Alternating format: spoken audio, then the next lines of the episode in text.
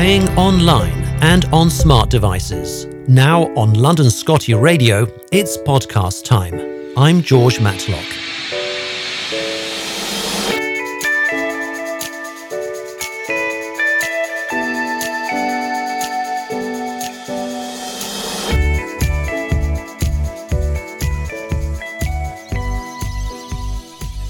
We're here today in a town called Flaunden, which is in Hertfordshire, not far from Hemel Hempstead. It's an unusual venue, perhaps, for the London Scotty Club. It's outside of the M25, but uh, we come here today to show our support and solidarity uh, for STECS, the Scottish Terrier uh, Rescue uh, Charity, uh, which is nationwide and uh, organised today by Kath Marchbank. Um, we're here for the first time this far south, really, for, for STECS. It's the first time they've held an event. It's been very successful and uh, we've had uh, a number of London Scotty Club members come to it as well, and of course members from STECS who are well and truly beyond the scope of London Scotty Club, such as Birmingham. We're here with Tony. Tony, tell us about um, your your uh, involvement with STECS first of all. Well, my wife Caroline and I are Midlandry Homing Officers. We do Birmingham, cover uh, Coventry, down as far as Milton Keynes, and up as far as the, the Black Country. So we do home checks, transport, and uh, take in dogs and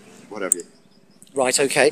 And um, so you're obviously as a, as a volunteer in, yes, in, in that area? Everybody in STECS is a volunteer, nobody gets paid. Indeed. Yeah. Um, and uh, the, the, event here today, what, what made you decide you wanted to come all the way from Birmingham? Well, all the events are quite a distance from us. The two that are up north, one is about 100 miles away and the other is 125 miles away. But where else would you see 100 Scotties, you know? Fantastic. Not quite that many here today, but as a first attempt, it was really good, very successful. It was very much in the teens. Uh, I lost count of how many there were, but there's certainly quite a few. Uh, we had all three represented. We had Black, Wheaten, and also Brindle, the Scottish Terrier. So it was great fun. And of course, you brought a Westie along as well, we just to yeah. make things a little bit more controversial. You tend, you tend to find as these events get established, more and more people think, oh, I could have brought my Westie or I could have brought my Cairn. And they're honorary Scotties for the day. Indeed, for the day. Like, you, you, heard it here first, for the day. right. Um, now, tell us, Tony, about your other dog. You've got a, a black Scottish Terrier. Um, his name is William. What's his story? Because it's quite a remarkable one, isn't well, it? William is six months old.